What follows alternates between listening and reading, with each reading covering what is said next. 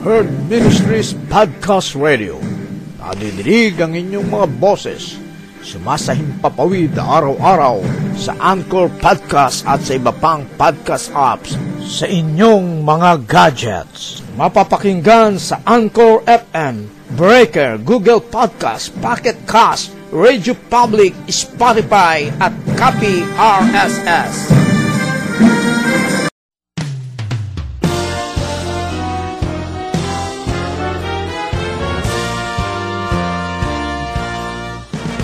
Get involved. In Heart Ministries exists to lead people worldwide into a growing relationship with Jesus Christ and to strengthen the local church. As part of our mission, we want to come alongside you with unique resources designed to help you grow closer to God, to encourage, enlighten, and inspire you. We also invite you to join us in reaching millions across the globe with the life-changing message of the gospel. With your prayers and support, there is no limit to what God can accomplish through the ministry of her ministries.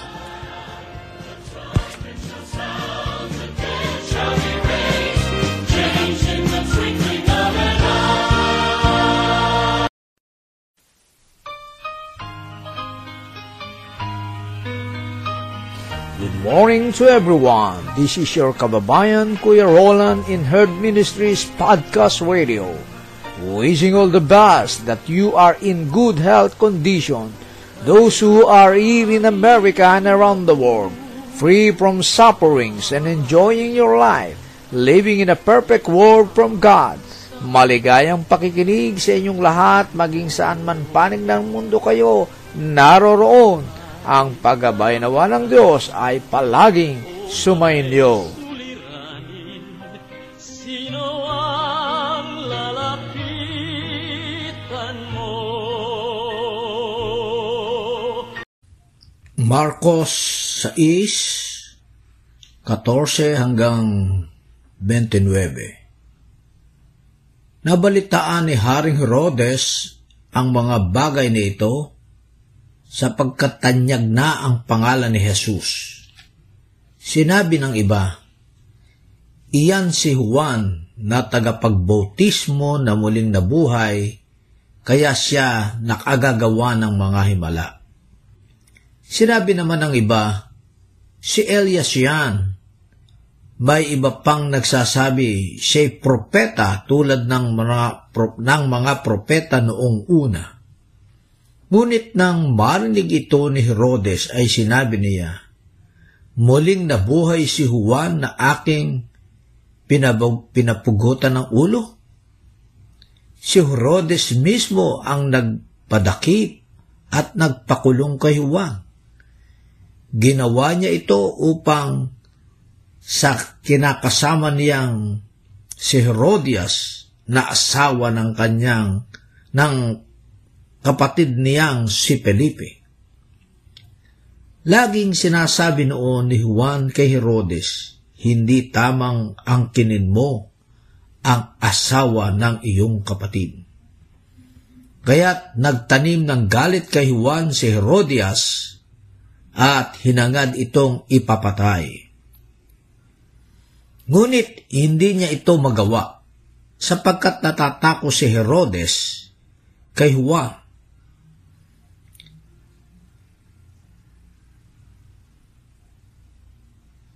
Pinagsikapan ni Herodes na huwag itong mapahamak dahil alam niyang si Juan ay matuwid at banal. Nasisiyan siya sa, pag, sa pakikinig kay Juan bagamat labis siyang nababagabag sa mga sinasabi nito. Ngunit dumating ang pagkakataon nang sumapit ang kaarawan ni Herodes. Nagdaos ng piging si Herodes para sa kanyang mga opisyal, mga pinuno ng hukbo, at mga pa pangunahing mamamayan ng Galilea. Nagsayaw ang anak na babae ni Herodias, bagay na nagustuhan ni Herodes ang kanyang mga at ng kanyang mga panauhin. Sinabi ng hari sa dalaga, Hingin mo anuman ang gusto mo at ibibigay ko sa iyo. Nanumpa siya sa dalaga, ibibigay ko sa iyo anumang hingin mo kahit nakalahati ng aking kaharian. Lumabas ang dalaga at tinanong sa kanyang ina, Ano ang aking hihingin? Sumagot si Herodias, Hingin mo ang uli ni Juan na tagapagbautismo. Nagmadaling bumalik ang dalaga sa kinaroroonan ng hari at sinabi, Gusto kong ibigay mo sa akin ngayong din sa aking pinggan ang ulo ni Juan na tagapagbautismo. Labis na nanlumo ang hari, ngunit dahil sa kanyang pangako at sa kanyang mga panauhin, hindi niya magawang tanggihan ang dalaga. Noon di inutusan ng hari ang isang kawal upang dalhin sa kanya ang ulo ni Juan. Sumunod ang kawal at pinugutan ng ulo si Juan sa bilangguan. Bumalik itong dalaga ang ulo ni Juan sa isang pinggan. Ibinigay niya ito sa dalaga at ibinigay naman iyon ng dalaga sa kanyang ina. Nang mabalita nito ng mga alagad ni Juan, kinuha nila ang kanyang bangkay at inilibing. Amen. Magandang araw sa inyong lahat na ating mga taga-subaybay at tagapakinig dito po sa ating programang Prayer is Powerful and Effective. Ito po ang inyong kaibigan, kapatid, dabarkad, si Kuya Roland, na ngayon ay araw ng linggo, uh, July 11, 2021. Tayo po ay magkakaroon muli ng uh, pagbabalitaan at uh, mga panalangin, mga maraming mga kahilingan sa panalangin at pasasalamat. Subalit bago yan ay tayo po ay nagkakaroon ng mga pagbubulay-bulay sa salita ng Diyos at gayon din sa ating libro na ating uh, tinatalakay ang Bless Five Everyday Ways to Love Your Neighbor and Change the World. Talaga pong ito ang kailangan natin sa ating panahon na ibigin natin ang ating kapwa at baguhin natin ang mundo sa tungo sa lalong uh, magandang mundo ng pagbabago. At sinasabi po ito ay five ways, five everyday ways. At ito nga pong five everyday ways ay inacronym ng BLESS, B-L-E-S-S. So, atin pong itong uh, tinatalakay at binabahagi sa inyo. Sa araw na ito ay uh, uh, bag, bahagi nito ay gusto kong talakayin natin ang isang uh, uh, scriptures reading mula sa Marcos na binasa natin kanina, 6:14 to 29. At nais nating magkaroon ng maikling reflection sa bagay nito. Ito po ay tungkol sa napakasamang pangyayari sa buhay ni Juan Bautista. Si Juan Bautista ay uh, alam natin na marami sa atin ay nakakaalam na siya po ay isang uh, nangaral bago dumating si Jesus at ito ay uh, isang uh, tao na mayroong natatanging katangian sa pangangaral. He is a great preacher during his time sapagkat si, si Juan sa ayon sa banal na kasulatan, siya po yung tinatawag na sumisigaw sa ilang. Siya yung tuwirang taong nagsasalita ng katotohanan. At uh, ang kanyang pinapangaral ay uh, ang tung at, at walang takot na nangangaral na sinasabihan ng mga tao na magsisi sa kanilang kasalanan na po, ah, direkta hong tuwiran niyang sinasabi yan. ni Juan. At sangayon sa tala ng buhay ni Juan, ang lahat ng naniwala sa kanya ay hindi lamang naniwala sa pamagitan na tumatango ang kanilang mga loo, noo o ulo ng paniniwala, kundi sila po ay nagpapabautismo sa sangayon sa banal na kasulatan ay para sa pagsisisi ng kasalanan. Kaya po si Juan ay tinawag na John the Baptist. Subalit, ah, si Juan ay hindi lamang nangangaral sa ilang. Kung hindi, siya po ay nangangaral ng ah, harapan. No po, ah, ito po yung maganda sapagkat minsan po talagang yung mga pangangaral, eh, minsan eh, padaplis lang para sa isang tao nating gusto nating pangaralan o sabihan ng kanyang pagkakamali. Subalit, si Juan ay hindi ho padaplis kung mangaral at magsabi ng katotohanan. Siya po ay tuwirang nagsasalita. Sa ngayon sa ating ah, binasa, ay ah, si Juan ay nagtuturo at ah, siya ay ah, kanyang sinasabihan ng direktahan ang sabi rito sa talatang ah, ah, 17, si Herodes mismo ang nagpadakip at nagpakulong kay Juan. Ginawa niya ito dahil kinakasama niyang si Herodias na asawa ng kapatid niyang si Filipi.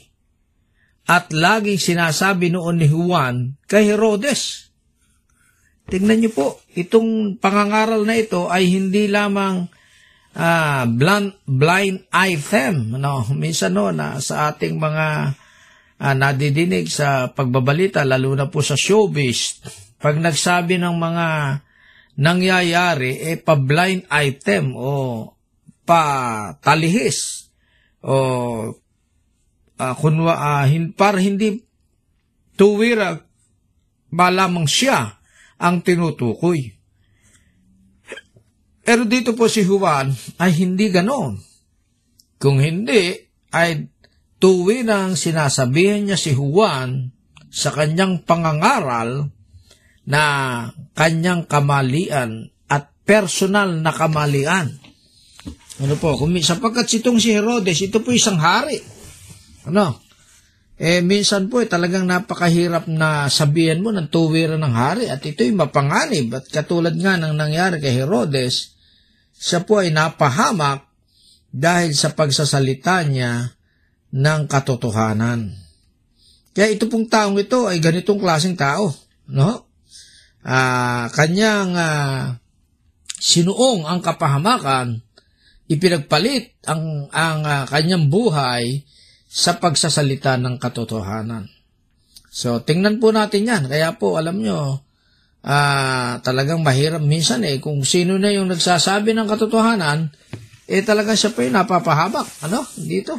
Bagay sa ating panahon ngayon, dito po sa ating ah, nababalitaan, lalo na sa gobyerno sa Pilipinas, marami po tinatawag na mga whistleblower, humaharap sa Senado, humaharap sa Kongreso, pero ang nangyayari, kung sino yung sila na nagsasabi ng totoo, eh sila pa yung napapahamak ang kanilang buhay. Nagiging abnormal ang kanilang buhay, nagtatago, ah, kailangan silang itago sapagkat sila ay posibleng may mangyari sa kanila. At ganito ang nangyari kay Juan.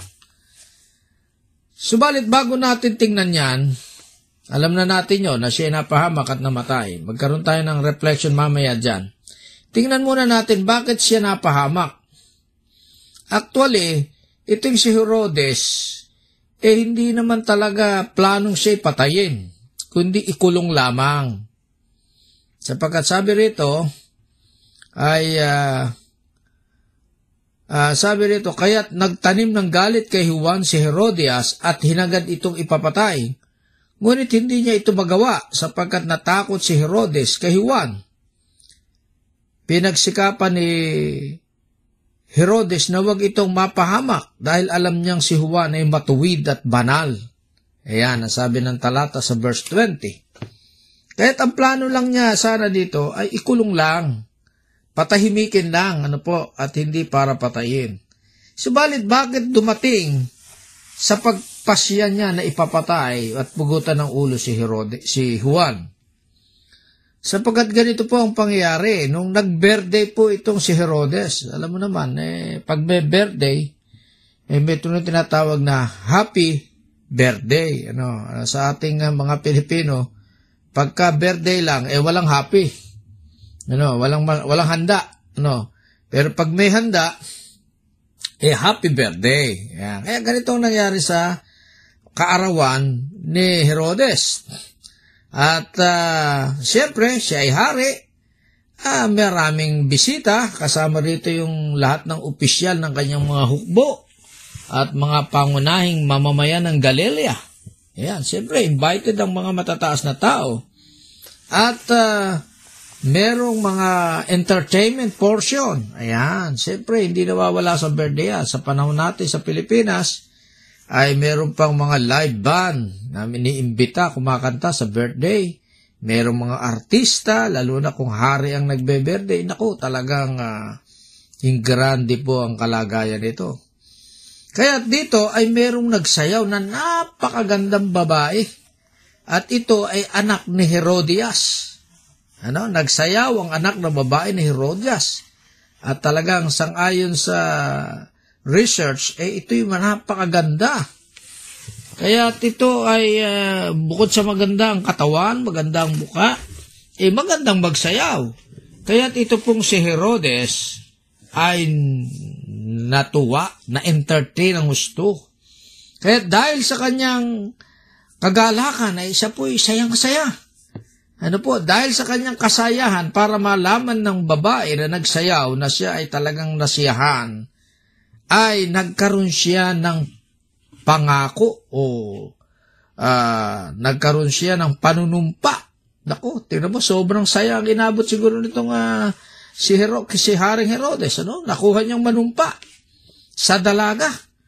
Ano? Pinaksabi rin sa verse 23, nanumpa pa siya sa dalaga sapagkat nasihan siya, wow, kahit ano eka ang hingin mo, ibibigay ko sa iyo. Kaya matindi itong si Herodes. Abe, Narinig pa ng maraming mga tao yon sa harapan ng kanyang uh, birthday, eh sinabi yon ng malakas at maraming nakadinig. Marami nakaalam na siya nanumpa, eh siya hari. Alam niyo po nung panahon na yon. At hanggang sa panahon ngayon, kung minsan, eh, pag sinabi ng hari, eh hindi mababali. No? Kaya pag nasabi na, nakahiya na, eh, hindi dapat to pa rin. Kaya uh, sabi ng hari sa babae, bibigay ko sa iyo anuman hingin mo kahit sa kalahati ng aking kaharian. Ako, matindi itong uh, ipinanumpa, no? Kaya uh, itong babae, dito sa Marcos ay hindi binanggit ang pangalan, ay uh, uh, lumabas at tinanong ang kanyang ina. Eh, si Herodias, yun yung kanyang ina. Naku, napahamak. Eh, yun yung may masamang uh, balak kay Juan ano, nagkaroon ngayon ng pagkakataon itong kanyang ina na si Herodias upang matupad yung kanyang uh, masamang hangarin kay Juan. Kaya sabi ni Herodias, hingin mo ang ulo ni Juan na tagapagbautismo. Kaya bumalik ang babae at nako, nalungkot itong si Herodes sapagkat nako, disgrasya. Hindi ko naman gustong papatay itong si Juan, subalit dahil sa kanyang naipangako na sa harapan ng mga tao, no choice na siya, natali ang kanyang kamay. No, ang reflection natin dito, una mga kapatid, mga minamahal, mga taga-subaybay dito sa Head Ministries Podcast Radio, ay una, pag ikaw ay nasa sitwasyon na ikaw ay sobra ang saya, eh wag ka daw magdidesisyon. Ayan. At Sangayon sa psychology, hindi lamang saya, kundi ikaw ay malungkot. Verse, yung dalawa na yon. Yung ikaw ay sobrang saya, yung ikaw ay sobrang lungkot, ay huwag kang magdidesisyon ng maseselang bagay na sa ay ikaw ay magsisisi. Ito, ganito ang nangyari sa sobrang saya. Hindi na niya napag-isipan na kanyang, ah, ang kanyang sinasabi dahil nadala siya na, ah, ah, sabi nga ng mga artista eh, sa pagka mayroong mga eksena na talagang mabibigat na eksena. Naku, sorry, nadala ako. Ano? Nadala ako ng emosyon ko. At ganito si Herodes, nadala siya ng emosyon niya sa sobrang saya. Kaya't ah, natali ang kanyang kamay. Nawala na siya ng ah, option, nawala na siya ng pag-iisip kung tama ba o mali ang ganyang gagawin. At ang masakit pa, at ang masama pa mga minamahal, nung sinabi niya panunumpa, marami ang nakakakinig. Eh alam mo, hari ka. Ano? Kaya kung minsan, eh, pag ikaw ay hari, ano, katulad po ng ating kalagayan sa Pilipinas, si President Duterte, eh madalas po si President Duterte ay nagsasalita ng ah, mga salita agad na mabibigat nang uh, sangayon sa mga iba, eh hindi masyadong pinag-iisipan daw sapagkat siya eh nagsasalita lalo na noong kanyang sinabi na siya ay uh, pag nanalong presidente ay pupunta sa China, magsasakay sa speedboat, dadali ng ah, ang bandera ng Pilipinas at aangkinin ng lugar na iyon ay pag-aari ng Pilipinas. Dahil napakaganda. Pero subalit nung siya naging presidente na ito isang ayon sa record, hindi po ito likha ng inyong lingkod, eh sinasabi sa balita, ito lang daw ay nagbibiro lang. Hindi naman, yun daw eh, ah, sinasabi ni ah, ah, spokesperson na Harry Roque, eh, ito figure of speech. Ano, sinasabi, figure of speech lang. Eh, maraming nakakapakinig at maraming naniwala sa kanya. At uh, bukod doon ay yung kanyang pangako na sa loob ng tatlong buwan hanggang anim na buwan ay sinasabi niya na mawawala ang, ang drug problem sa Pilipinas. Yan ay recorded yan. Pero ngayon po ay halos six years na, eh ando doon pa rin. At sinasabi na niya ngayon, eh talagang hindi naman pala madaling tapusin yan. Ano? Kaya nga ito yung sinasabi nga dito, parang si Herodes, nagsasalita out of uh, emotion. Dahil sa tuwang-tuwa, at ang presidente naman natin sa Pilipinas noon, nagsasalita dahil out of emotion din na gusto niyang manalo, gusto niyang makumbinsi ang mga Pilipino, kaya nagsalita siya ng mga ganong statement. At marami doon ang naniwala sa kanya. 16 million ayon sa boto na nakuha niya sa Comelec. No. So, parang inihalin tulad lang natin dito. Kaya si si Herodes eh nalungkot. Ano po, nalungkot siya. Sapagkat sa kanyang puso, sa kanyang kalooban, ayaw niyang papatay itong si, Hero, si Juan. Subalit wala siyang nagawa. Okay. So, tingnan po natin. Dito ba nagtapos ang buhay ni Juan? Yan. Sa ating mga Kristiyano, isasabihin natin, ako, napakahirap pala ang magsalita ng katotohanan. Ano po, kaya ngayon, eh, balita sa Pilipinas at sa buong mundo na itong si Senador Manny ay bago pumunta sa Las Vegas at upang paghandaan ang kanyang ah, karir na pagboboxing, pagtatanggol ng kanyang ah, corona, eh nagsambulat ng ah, mga records na napakaraming records na sinasabi niya sa Pilipinas di umano daw ay maraming ahensya ang hanggang ngayon ay corrupt maging sa sa under sa pamumuno ni President Duterte. At alam niyo naman mga kasama, mga kapatid, mga tagapakinig, eh, hindi lang naman natin ngayon lang ito nadinig, hindi ba?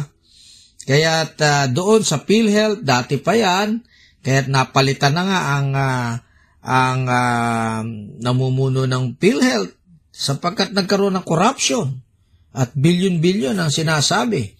At ah, gayon din sa sa sinasabi na itong DSWD ay meron ding corruption at sa iba pang ahensya. At alam niyo naman, hindi lamang si Manny Pacquiao naman ang nagsasabi niyan. Maging ang Guinness Book of Record eh nagsasabi na ang Pilipinas ay most corrupt country sa Asia. Ano po? At sa buong mundo. Eh pero ngayon lang sila nagagalit kay Pacquiao, kay Manny Pacman. Kaya alam po, ang mahirap talaga eh, parang si Juan Bautista to, si Manny, ano? Kung ah, ikaw ay nagsasabi ng totoo, eh ikaw pa ang mapapahamak. Ano po, ito, ito yung ating lesson ngayong araw na ito. Nagsabi siya ng totoo at siya po ang napahamak. At ngayon lumalabas sa social media, napakaraming mga ah, nagsasalita ng negative, ah, binubuli si Manny Pacman, si Senador Manny, sa sapagkat sab siya daw ay namumuliti ka lang, ah, gusto lang daw niya kumandidato, kaya ito'y sinasumbulat niya ngayon. So, pero ang tingnan natin, dapat ay tingnan ba natin, totoo ba yung sinasabi ni Manny? Yan, yun ang dapat ang na- tingnan natin. Huwag natin basta ipagtanggol agad si Digong o sino mang ahensya ng departamento ng ating bansa. Abe, tingnan natin. Dapat sa ang sangayon sa inyong lingkod, ang maganda nating sanang response ay, sige Manny, ilabas mo yung mga ebidensyang hawak mo at tulungan nating hanapin. Yan, yan ang gawin natin. Tulungan nating hanapin, hindi yung ah, basta pupulaan mo na agad ang taong ito na nagsasabi ng katotohanan. So, hindi pa nga natin alam. Kaya, pero sang-ayon sa ating ah, karanasan sa Pilipinas, eh, hanggang sa ito'y ah, pag-uusapan lang sa Senado, eh, wala namang napaparusahan. Ano? Hindi ka mukha sa Romania, sa bansang Romania na ang presidente rito ay naging corrupt. Ano, sa ngayon sa record ng Romania, alam niyo ang ginawa sa presidente? Binigti, ano, binitay, ah, pinatay ang presidente sapagkat siya ay corrupt na presidente. Ano, eh, sa Pilipinas, eh, parang ah, hindi yata nangyayari pa sa panahon natin ngayon. Ano po? Talaga kung sino pa yung corrupt, eh, siya pa yung nagiging popular. Ano, ah, kaya ho, napakaiba ng kalagayan. Kaya kailangan natin dito sa Pilipinas, si Juan Bautista, na matapang na magsasabi ng kasalanan ng maraming mga tao upang magsisi. So, sa kahuli-hulihan, gusto kong tingnan natin, kung ikaw ay isang mananampalataya at tagasunod ni Jesus at ikaw ay nabuo sa puso mo na magsabi ng katotohanan. At sapagkat yun ang ah, kala- isa sa role ng Kristiyano ay magsabi ng katotohanan. Ano po? Ah, nasa sampung utos yan. Huwag kang magsisinungaling. Ano? Eh, paano yan? Kung ang lahat ng magsasabi ng katotohanan ay mapapahamak pala, eh sino pa ang magig magsasabi ng katotohanan? Yan po ang malaking challenge sa atin. Sino pa ang magsasabi ng katotohanan? Sapagkat kung ganito pala ang mangyayari, kung ikaw gusto mo sumunod sa kalooban ng Diyos, gusto mong magsalita ng katotohanan, pero ikaw pala ang malalagay sa kapahamakan. Paano po natin ipagpapatuloy ang ganyang bagay? No. Una, ang akin pong maipapayo ay huwag po tayong matakot sa pagsasabi ng katotohanan. Ano po? Sapagkat bilang mananampalataya ay katungkulan natin ito. Kaya lang sa ating panahon ngayon, eh, kinakailangan po sa pagsasabi ng katotohanan, meron pong mga regulations yan para naman ikaw ay huwag mapahamak. Una, eh, gawin mo ito ng tamang panahon. Yan, tamang panahon. Pero, sabi nga ni Juan Bautista dito, kay Juan Bautista, walang tamang panahon eh. Lahat ay ah, tamang panahon. Sapagkat ah, kailangan ay magsisi na, sapagkat pamrating na. Sabi nga rito, ah, sa pangangaral ni Juan, ay ah, ah, the kingdom of God is at hand. Ano?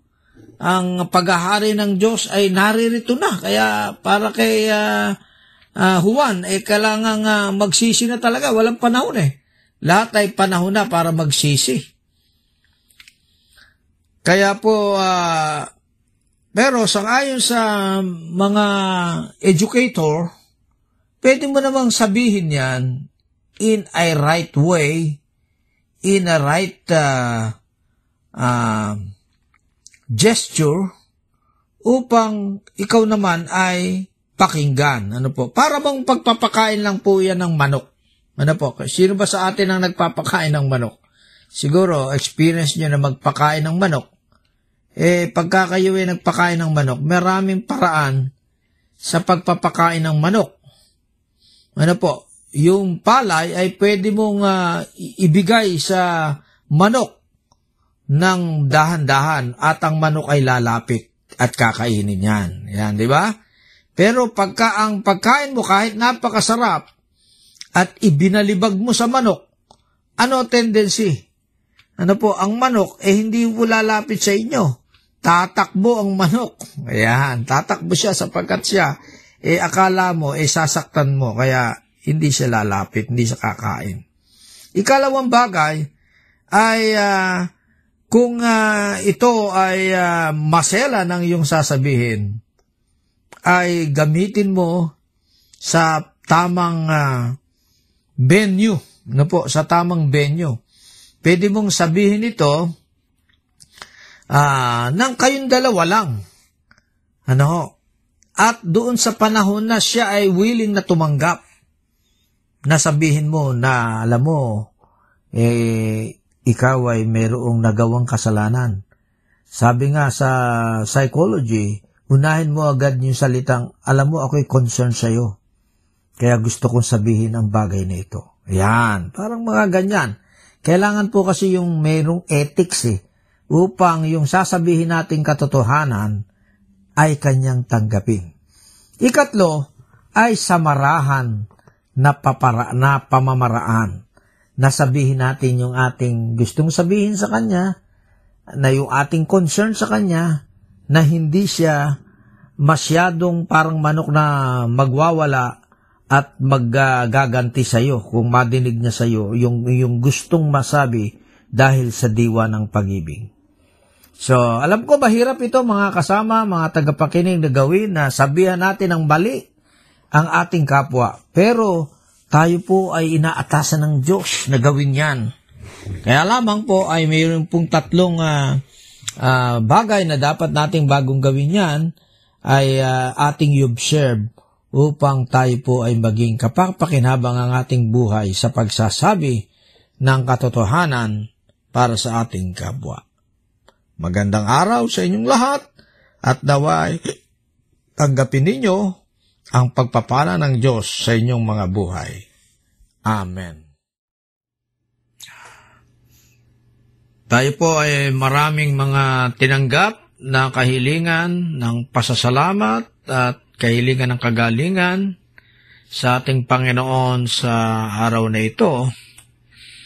Una, ang ah, pasasalamat sa aming pamilya, ang aming anak na si MG ay ah, formal nang natanggap ng employer niya sa Missouri, sa Missouri, upang magtrabaho doon bilang ah, dialysis nurse at siya ay may schedule na na kailangan ay nandoon na by November 15, 2021. Kaya pupurihin natin ang Diyos sapagkat ah, ah, nandito na siya sa final stage ng kanyang ah, pagsasaayos ng pagpunta ng kanyang buong pamilya. Bagamat malayo dito sa amin, eh kami po ay lubos nagpapasalamat sa Panginoon at kami ay ah, magkakasama na at madali ng puntahan ang ah, ang Missouri ah, from ah, New Jersey.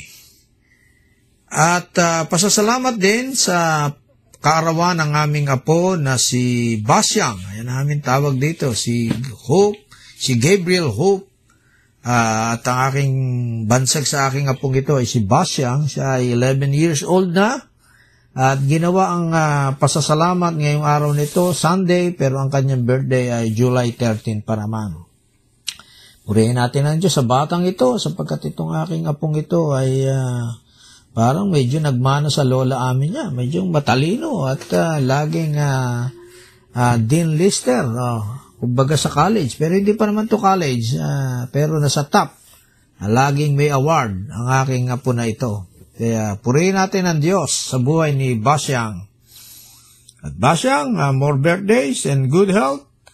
At sana ay ah, ikaw yung aking ah, aming maging unang abogado sa pamilya. Yan, yan ang wish ng lolo sa iyo eh. Okay. Kaya kahilingan sa karamdaman, ito namang asang apo namin na bunso na si Utob. Ang tawag namin ay si Utob, si Ella. Si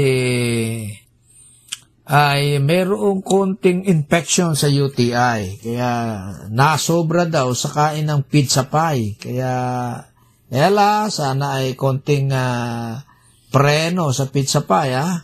Gayun din ang iyong kapatid na si El Nathan. Ingatan kayo ng Panginoon at ang inyong pagpunta rito sa Amerika ay ang lola ninyo ay naiinip na sa inyo. Sama rin natin sa panalangin ang ah, anak ni Pastor Nathan na si Nathanael Jr. at ang kanyang buong pamilya na sila din po ay nagpaplano na magtrabaho dito sa Amerika ah, yung for interview sa US Embassy at sa mga dokumento na kailangang ayusin. Kaya hilingin natin ang paggabay ng Diyos sa kanilang applications. Gayun din ang ah, anak ni Ruthie Huwat, si Wesley Huwat, na nalalapit ng mag-exam sa Board of Pharmacy dito sa Texas. Kaya hilingin natin sa Panginoon ang paggabay at ang kanya nawang ah, ah, kalooban at ang yung kanyang wish na siya makapasa ay ipagkaloob ng Diyos sa kanya. Gayun din ang kalagayan ng aming pamilya sa Valenzuela at sa Plaridel. Gayun din ang aming ah, kapatid si Ate Dali at si Kuya Walter, si Pastor Walter, nandun sila sa Seattle.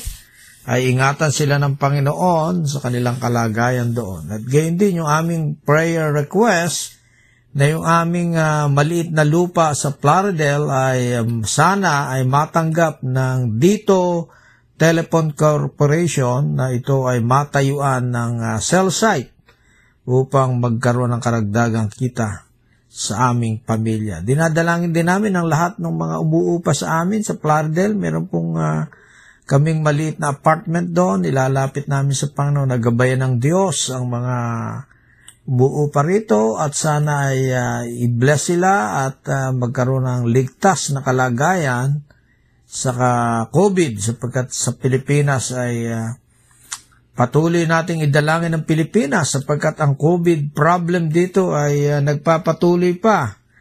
Nalulungkot tayo sapagkat marami ng bansa ang ah, end of the tunnel na katulad dito sa Amerika ay ah, ang ah, bakuna ay sagana kaya't pagkatapos mabakunahan ay sinasabi na pwede nang tanggalin ang ah, mask, ang face mask. Dito hindi ho nag-face shield eh face mask lang. Pero ngayon, ang marami ng parte ng Amerika ay hindi na gumagamit ng face mask sapagkat malapit na malapit na ang ah, herd immunity. Almost 70% na ng mga Amerikano na ninirahan dito ay meron ng bakuna.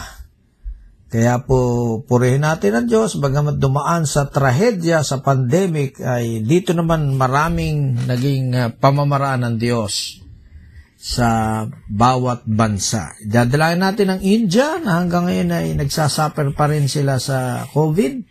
Sana ay uh, tumagtulong-tulong na ang buong mundo para itong India ay ah, ma- guminhawa naman ang kanilang kalagayan sa pagharap sa COVID-19.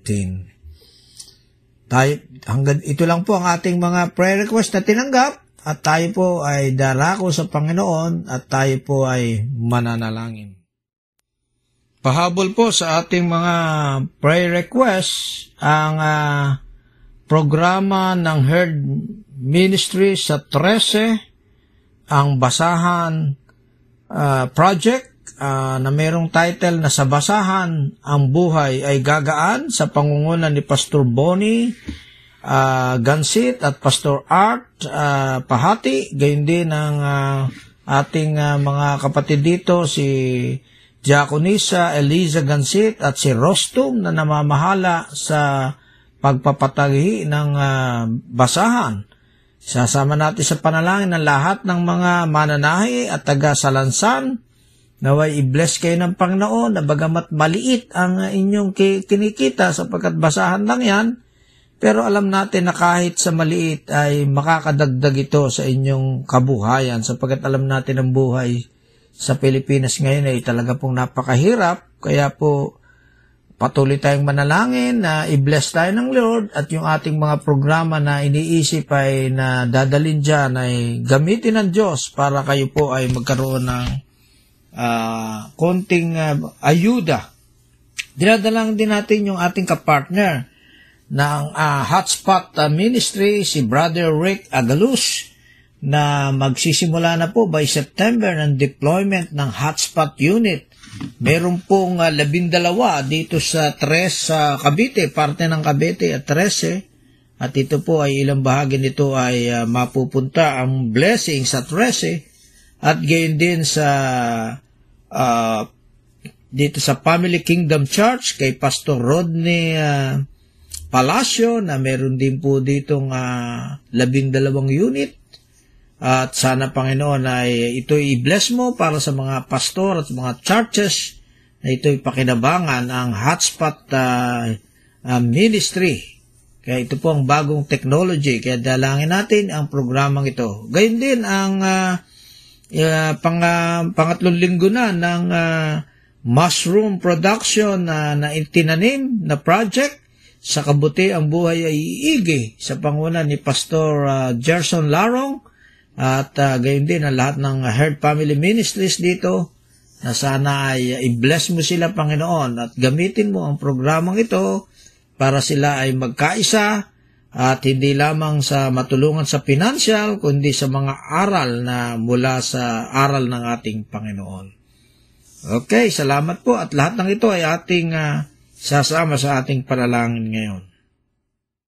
on earth that can fill the places in our heart made empty through loss. Draw us to you and comfort us with your love and grace as we anticipate a future reunion together with you and with those we love. In Jesus' name we pray. Amen.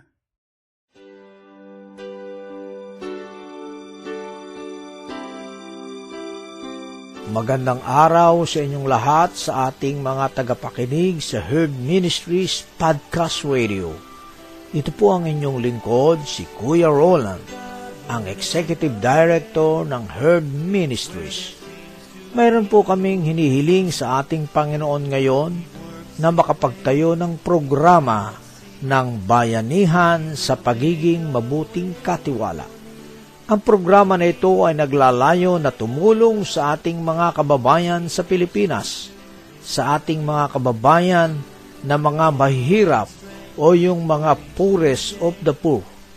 Di kaila sa inyo na sa kasalukuyang COVID-19 pandemic ay sila ang mas naapektuhan sapagkat wala silang kakayahan na ipagtanggol ang kanilang kalagayan sa usaping pangkabuhayan. Samahan ninyo kaming humiling sa ating Panginoon na gabayan niya ang katagumpayan ng programa na ito.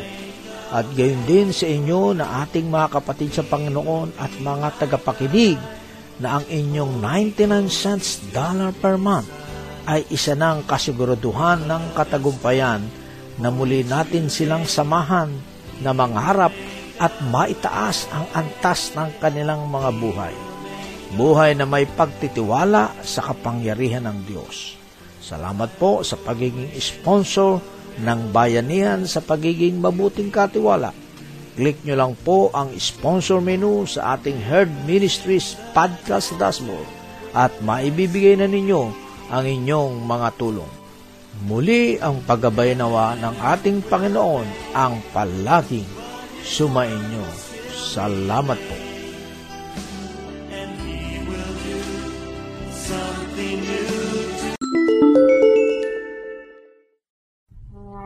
Maraming salamat sa inyong pakikinig sa Herd Ministries Podcast Radio. Maaari niyo po kaming kontakin sa Herd Ministries 2020 at gmail.com upang ipaabot ang inyong mga kahilingan sa pananalangin o maging mga pagpapala na tinanggap mula sa ating Diyos. Ang pagpapala nawa ng Diyos ay palaging sumainyo.